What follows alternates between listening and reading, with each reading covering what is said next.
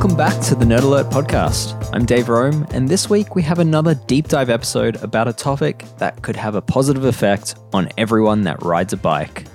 No, I'm not talking about waxing chains or better hex keys, which you should consider. Rather, the topic of helmet safety. The world of bicycle helmet standards is more than a little foggy. In order for a helmet to be sold in a major market, it must pass the relevant safety standards. But all of these standards simply ensure that the helmet meets a certain level of protection against a linear impact. And the standards effectively assume that reducing the force of the linear impact will reduce the impact on the brain. However, there's plenty of research that points to the effects of rotational impacts on the brain, something the existing standards don't test for. Virginia Tech is a user funded lab that does independent testing of helmets for the reduction of rotational forces. And thanks to them, we, the consumers, have a little insight into whether one helmet is safer than the next. The good news is that there's a standards body in Europe actively working to help implement a test protocol that's not too different to what Virginia Tech is doing. This body is called Working Group 11, or WG11 for short, and their work is very likely going to help reduce the number of brain injuries suffered from cycling crashes. However, where things get a little confusing is that the likes of Rudy Project and Kask have already started promoting that their helmets meet WG 11 test standards. To help clarify what this working group is, what the test involves, and what the future of helmet safety may look like, I called up a special guest who's a true expert on the topic, Peter Halldin. Peter acts as a convener of the Working Group 11. He also happens to be the Chief Science Officer and a co founder of MIPS.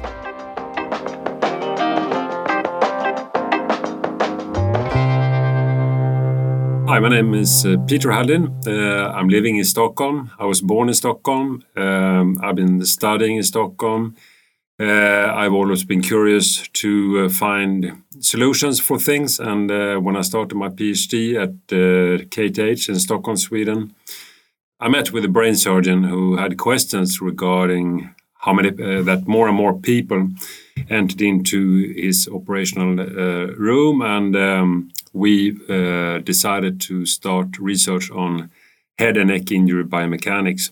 And uh, that is, uh, biomechanics is a word uh, meaning uh, trying to understand how biological tissue behaves mechanically. And we have focused on the human head, brain, the, the neck, cervical spine, etc. So that's uh, a little bit about my background. I have a family, three kids. I, I like bicycling, I drive motorcycle, I love skiing in the winter and so on. Okay. And uh, I guess yeah, that PhD turned into a into a, a business, did it? What's uh, what happened from the studies? What what did you find and, and what was created? I started my PhD in 1995 and, and uh, 1996 uh, we came up with the MIPS uh, idea.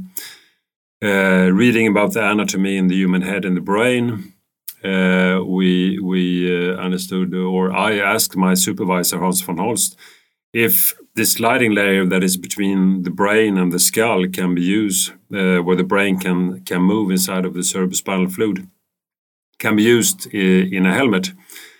And then the idea was born, and we uh, kind of understood after a while that this is something that we actually can uh, or have a potential to save lives it was never our our or my intention to start a company, but then uh, we got funding that forced us actually to start this company. Uh, and then uh, since uh, 2001, I've been working part time at the university and part time uh, in the MIPS uh, company. Okay. And what do you do for MIPS these days? Well, I, am actually continue to do basic research, trying to understand the real accident situation trying to understand how we better can test helmet. Uh, so from the real accident, try to understand how can we mimic or simplify this into the test laboratory. Mm. And that has also been my part uh, the last uh, 10 years working really hard uh, in the European Standardization Committee, CEN TC158, to work for improved test uh, methods that can be used in test standards. Okay. And what is the what is the general goal, I guess, of, of your research and of, of the MIPS product? For I, I assume everyone listening to this is familiar with the product, but what is the what is the product trying to achieve or or, or solve for? The MIPS, uh, uh, to simplify, explain it, is that we have mimicked the cerebrospinal fluid that we have between the head and the brain, or the skull and the brain. Uh, so in a helmet we have a sliding layer that can move. so if we have when we have the helmet on our head, we can move the helmet relative to our head about 10 to 15 millimeters sideways in all directions. So it's an omnidirectional system that should uh, add protection for any type of impact. Uh, yeah, so so that that is of course uh, a product that we believe and know can save uh, lives. Mm-hmm. We have tested it in our test laboratories, so we, so we know that it will reduce uh, the rotational kinematics that we measure in the test laboratory. And rotation, uh, the brain is more sensitive to rotation than a pure linear impact. So, uh, and that's due to that the brain is more sensitive to the rotational impact than a linear impact. And you can take the example of a woodpecker. A woodpecker hit his head into the tree in extremely high acceleration, linear acceleration. But the woodpecker hits perfectly straight, so there is no rotation of the woodpecker's head or the brain okay. during the impact. Mm -hmm. So he doesn't get concussion. And what, what uh, uh, MIPS and other rotational mitigation systems do is trying to reduce the rotational kinematics otherwise transmitted into the brain. All right. One uh, before we we get into the I guess the meat of why why you're on today. I guess uh, I wanted to just discuss the, the, idea of MIPS, and there's a few questions around that, which is the the one being uh, that hair acts as a as a slip layer. What what can you say to to that internet argument that often comes up? Yeah, of course. Um, I mean, if you put your helmet on your head, and uh, then uh, you can quite easily move the helmet relative to your head. So then you might ask yourself, why do I need a system like MIPS? But if you think of the impact situation when you hit the ground, uh, the real impact to a hard surface like the road is really short. It's like 10 milliseconds long. And during this very short time, the acceleration peak is very high, uh, uh, resulting in, uh, in a force that is similar to have around 10 people standing on your helmet. And if you have 10 people standing on your helmet, it's not that easy to move the helmet relative to your head. And that's why we need this low coefficient of friction layer between the head and uh, the helmet. Okay, Internet, there you have it. With that, let's jump into the topic of this episode if you look at the newest helmets from Kask and Rudy Project, they're promoting this mysterious WG11. Peter, what is WG11? Yeah, w, w, WG11 is a working group within CEN, European Standardization Committee, uh, TC158. TC stands for Technical Committee. So number 158 is head uh, is uh, regarding helmets, so standards uh, for helmets. Working group one is uh, uh, construction helmets. Working group four is bicycle. Five is equestrian. Working group 11 uh, is working horizontally for all the other working groups uh, to develop new test methods uh, that can be used in in standards. Also developing a new head form of a more biofidelic head form.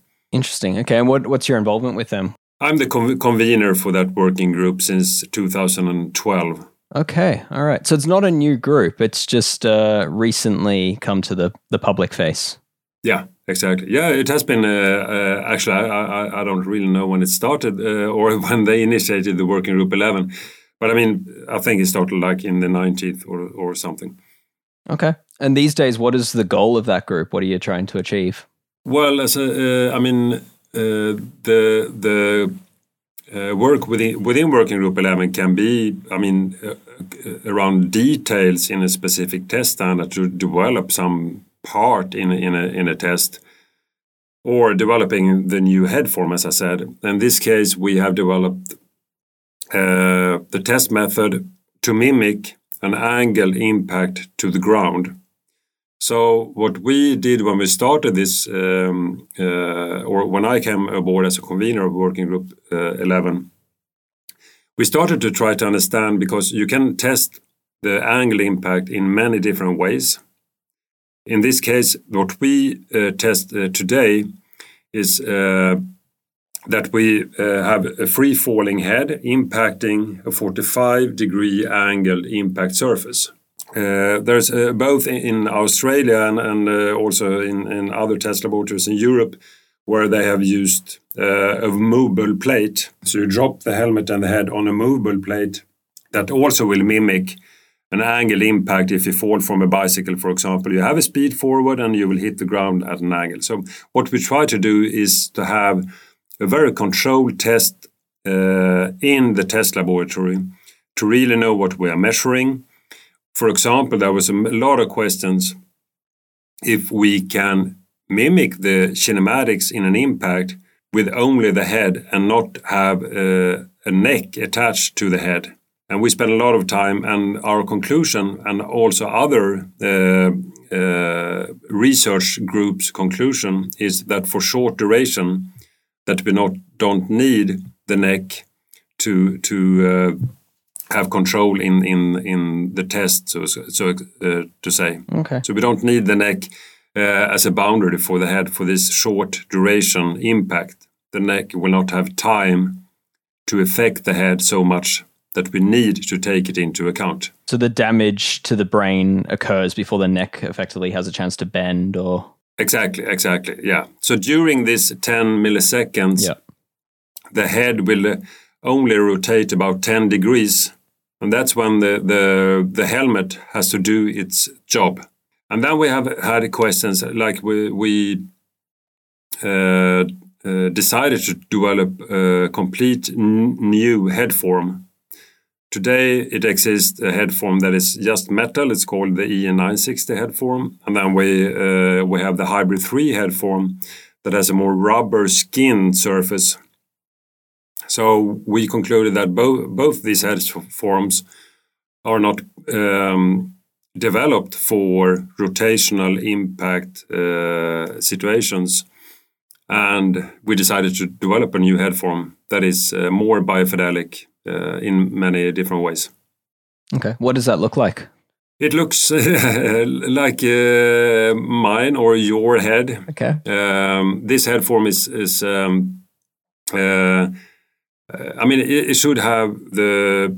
I mean, uh, a, a, mass, uh, a weight that represents uh, the human population for different head sizes we have something that is called moment of inertia that is important for the rotational aspects. We have uh, looked into scanned uh, uh, 4,000 scanned heads to develop uh, a new, more biofidelic head shape. We have the face included, uh, and also what is uh, very important is a coefficient of friction between the helmet and the head head form. So we have spent a lot of time to try to understand what coefficient of friction that is the most suitable to mimic a human uh, head and the helmet. How did you how did you research that? Were you just rubbing sandpaper uh, against sculpts of volunteers, or was, no, what is yeah. it? No, I mean there has been uh, some uh, experiments uh, published in scientific uh, uh, journals, and recently there was a work uh, at uh, University of Leuven in Belgium where they used uh, donated heads from from dead people then with and without hair and measuring the coefficient of friction between the fabric normally used in a helmet and uh, these heads. Interesting. Okay. Okay. So you've got research from universities, and then the brands you mentioned are they are they in the public the the brands, or is that more uh, a secret that can't be shared? I don't think that is secret. Okay. I'm I'm I'm not sure to be honest. Okay. Uh, in uh, working group 11 for example it's uh, uh people from uh, Lazer scott uh, Dainese Schuberth kask So it's uh, the difficult part here is when I name this is I probably forget. I know that the, there in in working group, group working group four, for example, there are other brands that are also involved. Uh, working group five and, and uh, etc. So of course there is a lot of brands involved in in the work. Um, one problem in in could be I mean, uh, to to in working group eleven uh, and four, I think uh, the match is good. You have people from the university, from test laboratories, helmet brands, also uh, cons consumer agencies, and so on. So we have a good mix mm -hmm. of people. There are examples also in working groups where it's more only helmet manufacturers that is only thinking of what what what is important for them. So I think the, the mix here is very important in the group. Yeah, and there's a real science approach to it by the sounds of it. Yeah, yeah, definitely. Everything should uh, be based on on science from from the start, and then you always have to make simplifications. That. Uh, yep. Are there any American voices in that group, or is it is it predominantly being a European standard? It's uh... Yeah, it is only uh, invited members in from Europe. Yeah. Uh, we have had uh, guests from US in in uh, in the work, and people uh, and uh, I tried to share as uh, as I said a, a, lot of information from Working Group 11 to ASTM and other researchers in US to to work for this harmonization. Okay. All right. So winding back a little bit, you mentioned that 45 degree um, angled impact test. Is that is that trying to simulate, I guess, the the kind of rotational impact that that would often leave someone with a concussion? Is that the idea of that test, or what's it uh, what's it really trying to to find? Well, if you take bicycle accidents, for example, and look into accident statistics, uh, we can see that. Um, an impact uh, speed between 6 and 7 meter per second at an angle of 45 degrees are uh, the most common accident situation. Uh, now we look into accident statistics from uh, mostly recreational uh, accidents. There are not so much data from competitional races and, and so on. Yeah. Yeah. Yeah. Okay. Um, but that that is something that is the kind of accident where someone would, without a, a slip layer, potentially walk away with a concussion. Well, it's difficult to say like that. Yeah, I okay. mean, we we know that we um, uh, with the improvements in the helmet, we can reduce the rotational uh, energy transmitted into the head and the brain. Yep. Of course, it's very individual. It's uh, depending on the impact point and everything on on the helmet. Uh, so I mean, we, we can never say that we will uh, uh, that you will not get a concussion, of course, but um, uh, uh, I mean the uh, maybe one of your questions in the in the beginning was um, if the test method that we are using is I mean, a situation where you definitely where you can get a head injury, brain injury, a concussion, or more severe brain injuries. And yes, it is. But uh, in the standard, we both first we have the test method, uh, impact speed, impact angle. We have the head form. We can choose, for example, different coefficient of frictions uh, between the helmet and the head, and uh, we try to get the uh, as uh, human-like properties. We try to mimic the real accident situation, but then it's about the pass-fail criteria that we set. In the head form, we have instrumentation where we can measure both the linear and the rotational kinematics, accelerations in this head form.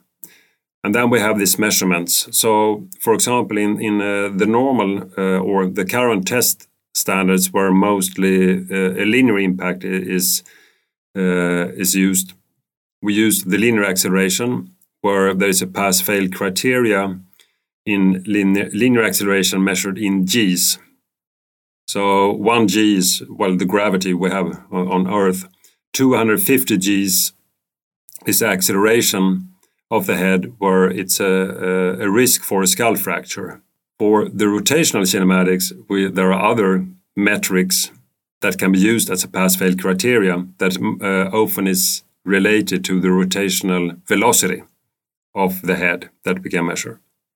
So depending on where you put this limit, then you can put this limit to uh, pass helmets that uh, in this test will not uh, relate to a risk for concussion, or you can increase the, the bar, so to say, uh, and helmets that uh, or tests that could be related to risk for concussion, but not for uh, more severe brain injuries. Okay. Like uh, bleedings in in the, in in the head. Gotcha. Okay.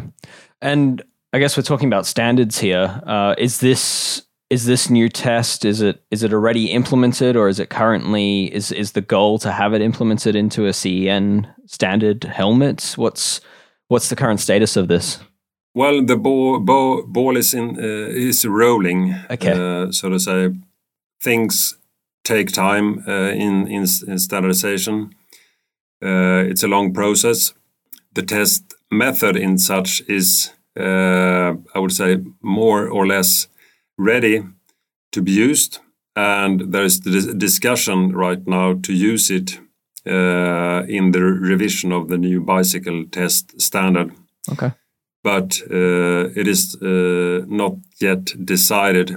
Uh, and we are right now in the middle of a final round robin test in Europe where we compare results between different test laboratories. and so, so it, it, looks promising, but there is no decision yet.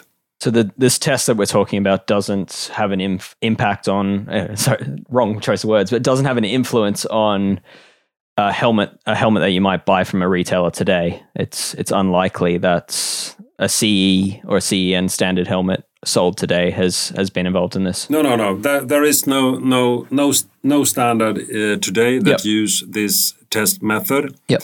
Except uh, ECE 2206 for motorcycle helmets.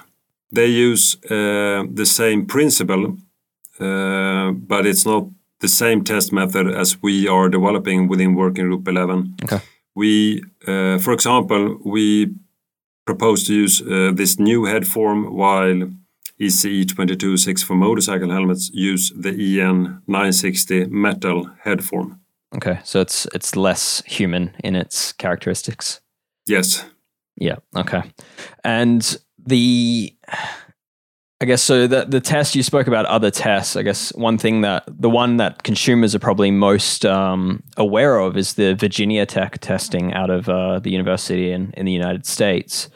How does that test compare to what the Working Group Eleven has been conceptualizing and and is is looking to to have approved? Yeah, it, it is uh, based on the same principles they also come to the conclusion, for example, then not to use a neck. They also impact at uh, 45 degrees uh, angle. They use a little bit different, uh, a higher speed and a lower speed. They have other impact points. They use uh, another head form. Uh, it's called the NOCSAE head form. So it's uh, um, a a fourth head form uh, if we uh, the, for the other head forms that we just discussed. It's a little bit similar to the Hybrid 3.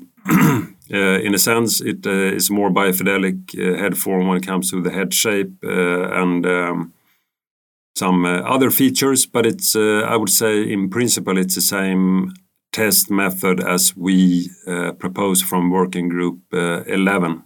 What is the timeline for implementing this new test protocol? the timeline is that working group 4 that is working for the new bicycle test standard in Europe EN 1078 uh, are working for a standard that should be published uh, in April 2024 or sorry not published but it should be ready okay.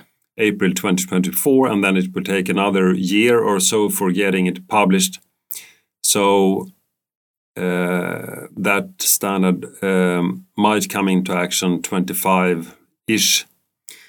Um, then, if uh, the the standard that or test method that we develop in Working Group 11 is in a final stage, uh, specifically when it comes to the new head forms that should be in line with the timeline of um, the bicycle test standard. Mm -hmm.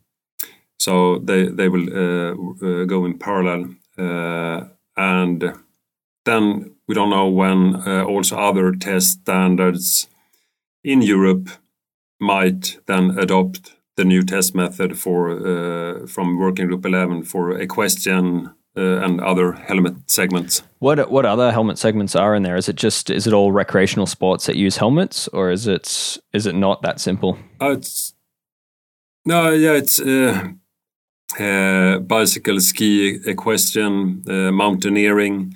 It's also firefighting, construction, safety helmets and uh, um, yeah, there there is uh, a group working for e-bike, uh, helmets, etc.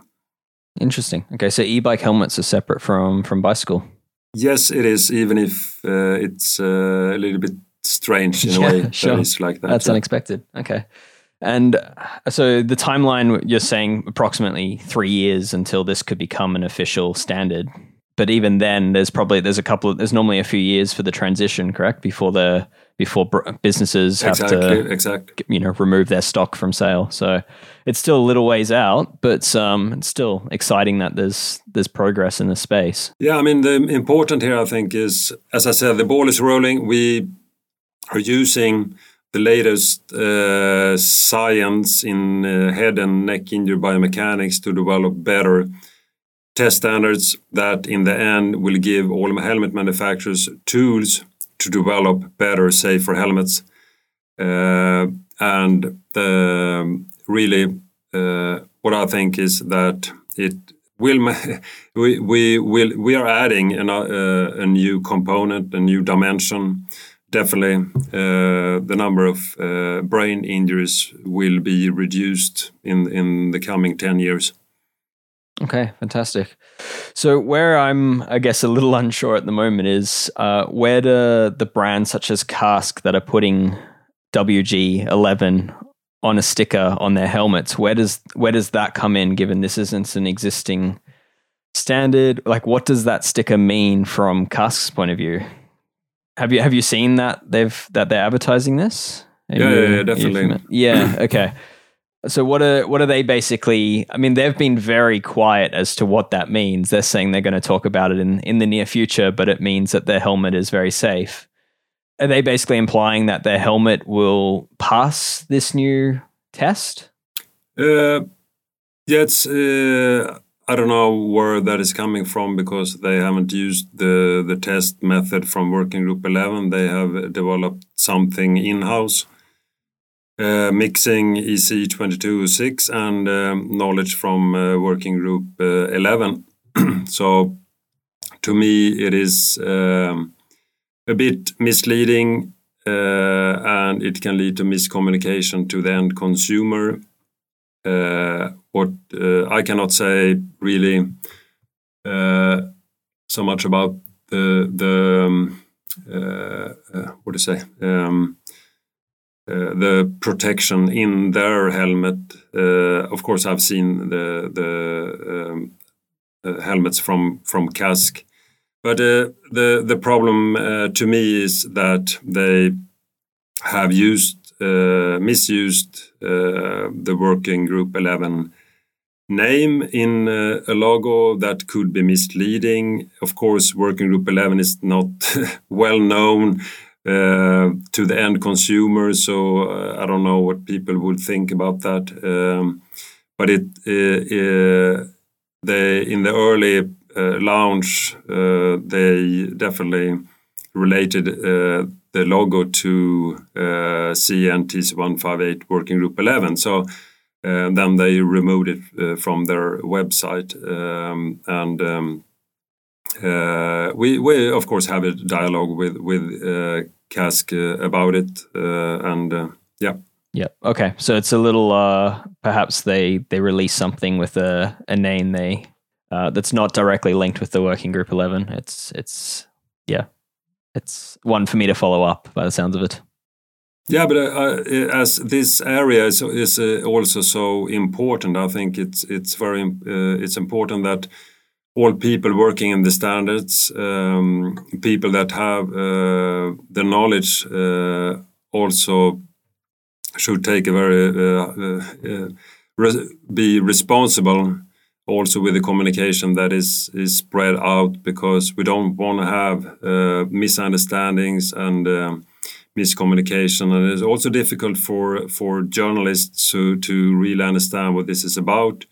And uh, it's e easy to kind of believe in something and someone say okay we have something that should save you but uh, then uh, we don't really all agree on on on that so it's important to have kind of um, uh, information that is correct because this is something that is new. It shouldn't be really uh, new in in that sense uh, because we have known since the 40th that the human head and brain is more sensitive to rotation than pure linear impacts.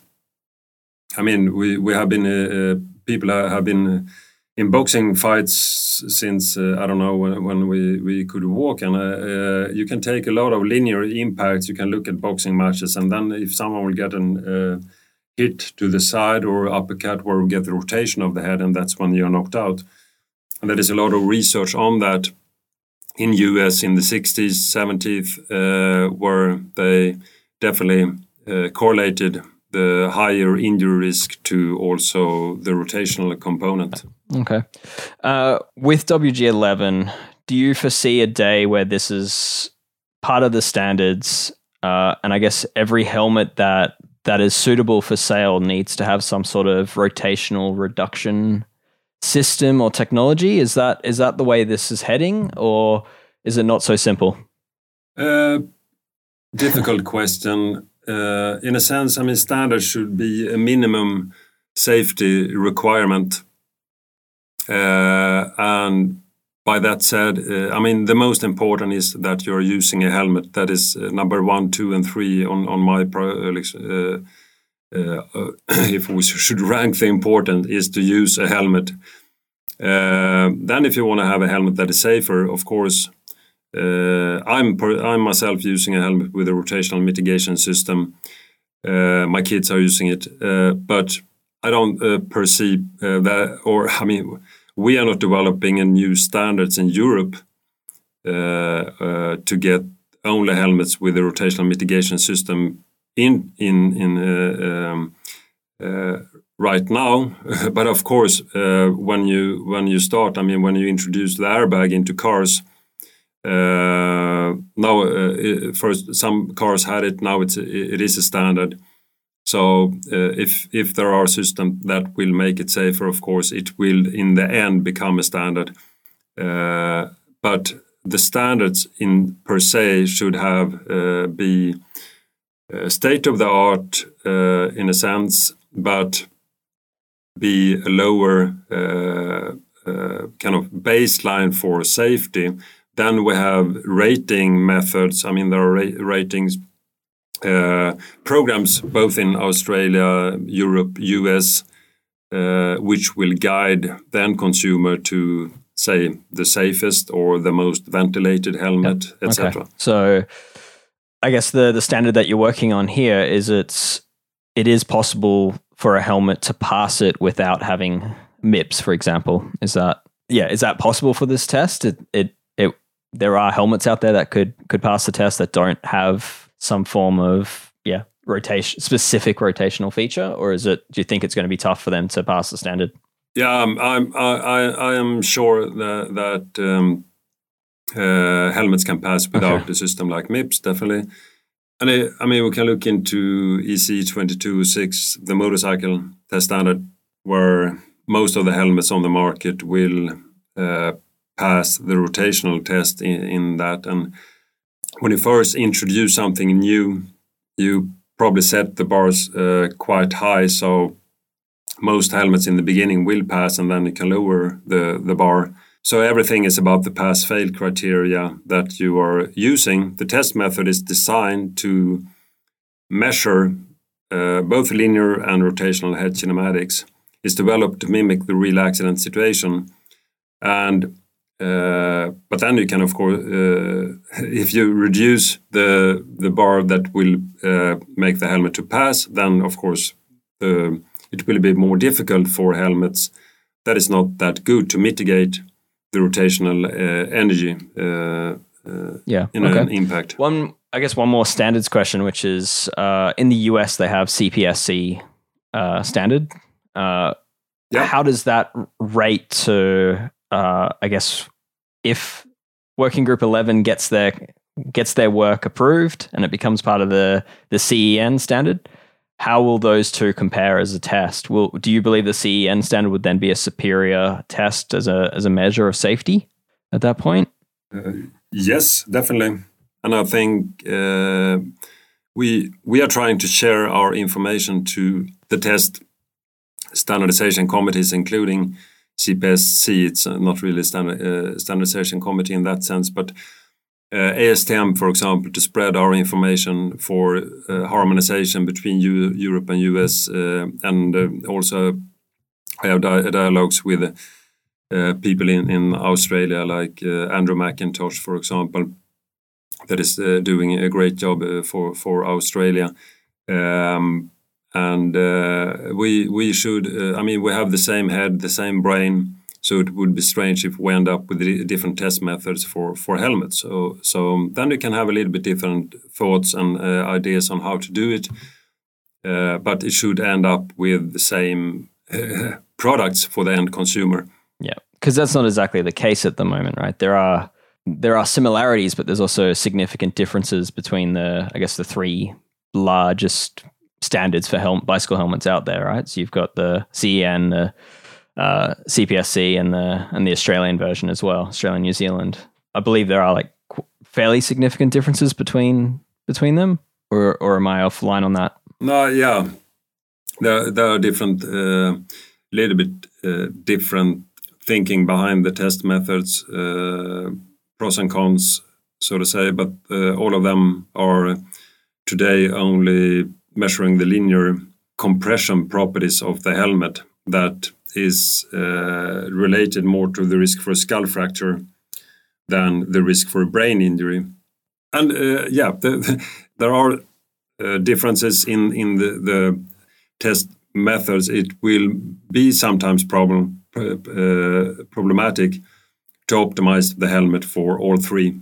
Yeah, we, we should, I think, end up in a more harmonized test standards between uh, or globally. That will also make it easier for the helmet manufacturers to design uh, helmets. It will reduce the cost, and the cost is, of course, something that will uh, tell how many people that can can afford to buy a helmet. So I, I'm I'm imagining that the helmet manufacturers are very keen for a single global standard here that they can just stick one one sticker on on one model of helmet and not have to redesign it and have multiple uh, multiple versions of the same helmet manufactured. Uh, do you foresee a day where that where that happens? Do you do you think that's uh, possible? No, you don't. I don't. No, I cannot set a date. I uh, I definitely okay. think it's possible. Okay. Yeah. So it's even despite the conflicting shareholders involved, you think uh, there is a day where such a such a magical thing could could work out. Yeah, I mean, I'm I'm always positive, and I always think there is a solution. So, if you ask me, yes, but uh, maybe you ask someone else, they will say it's impossible. Okay, all right. So your glass is normally half full. yes. okay. All right. Before we wrap this up, I'm I'm keen to uh, dust off the crystal ball a little bit and uh, just get your thoughts on, I guess, ten years from now, um, where do you see cycling helmet safety? Do you think do you think there's still significant progress to be made in terms of making helmets safer, or is it more just adapting existing technology, making it more widespread? No, I, I, I mean, we, we hardly know what concussion is. Uh, and concussion is a, a word of a, it's a diagnosis. Um, definitely we will learn more about the brain. We will know uh, more how to optimize uh, both uh, the test methods and the helmets. so uh, this work will continue 50 years uh, at least. That's just the it's the early days of the science in from your point of view. Uh, well, we are uh, on on um, uh, in the middle. I would say we are okay. adopting now new yeah. Uh, knowledge that has been known for many years, but now we adopt it into helmets. There is a lot of work right now ongoing with simulation tools virtual testing, etc., that um, uh, will definitely be part of the, the future uh, to use finite element uh, simulations, both for testing and also for uh, measuring what's happening uh, inside of the head and the brain. So I think virtual testing is definitely the, the future within, uh, and that will come, which can come within, within a couple of years or 10 years. Mm. And any uh, on the, I guess, the physical material side, are there any materials that you're excited about uh, that you've seen being used today, or is yeah, that... definitely. Uh, there's a lot of things happening. Uh, I've seen helmets made of popcorn, uh, and uh, then you can, yeah. So it, it, it is tasty. Mm. 3D printing, of course. So a lot of things are happening, but in the end, it should be safe, cost effective, uh, environmental friendly, etc. So we we uh, we cannot do everything, and maybe one part that will be also be very important is recycling of helmets and. Um, uh, which is uh, I think a problem today. It's it's uh, can be a lot of things done also for for the, the environmental questions. Yeah. Okay. Oh well. Peter, thank you for making us all safer. Yeah. Keep doing what you're doing. Yeah. Okay. Thanks for talking to you. So there you have it. A little peek behind the curtain of emerging helmet safety standards and what this might mean for future helmets. No doubt, the Working Group 11 is looking to improve helmet safety from a scientific approach, and the result will surely be better helmets for everyone, Meanwhile, the likes of Virginia Tech will likely still play an important role in helmet safety through the way it scores helmets, giving consumers an important eye into how each surpass the implemented standards and compare against one another. As for the helmets already claiming to be WG11 certified, well, that's a little misleading at this time. I did try reaching out to Kask for a comment on this matter and didn't hear back at the time of publishing this episode. Certainly, it's early days for WG11 in the public eye, and it's one we'll follow as updates happen. And with that, that's a wrap on this week's Nerd Alert Deep Dive. Like much of our tech content, the Cycling Tips Nerd Alert podcast is brought to you by Velo Club. Joining the Velo Club community helps support our content, such as this very podcast. And it gives you access to our private chat groups, exclusive discounts, first access content, our annual print photo journal, and much more. And if you like the Nerd Alert podcast, then tell your writing friends, your family, your neighbor, and your barista. Cheers, we'll see you next week.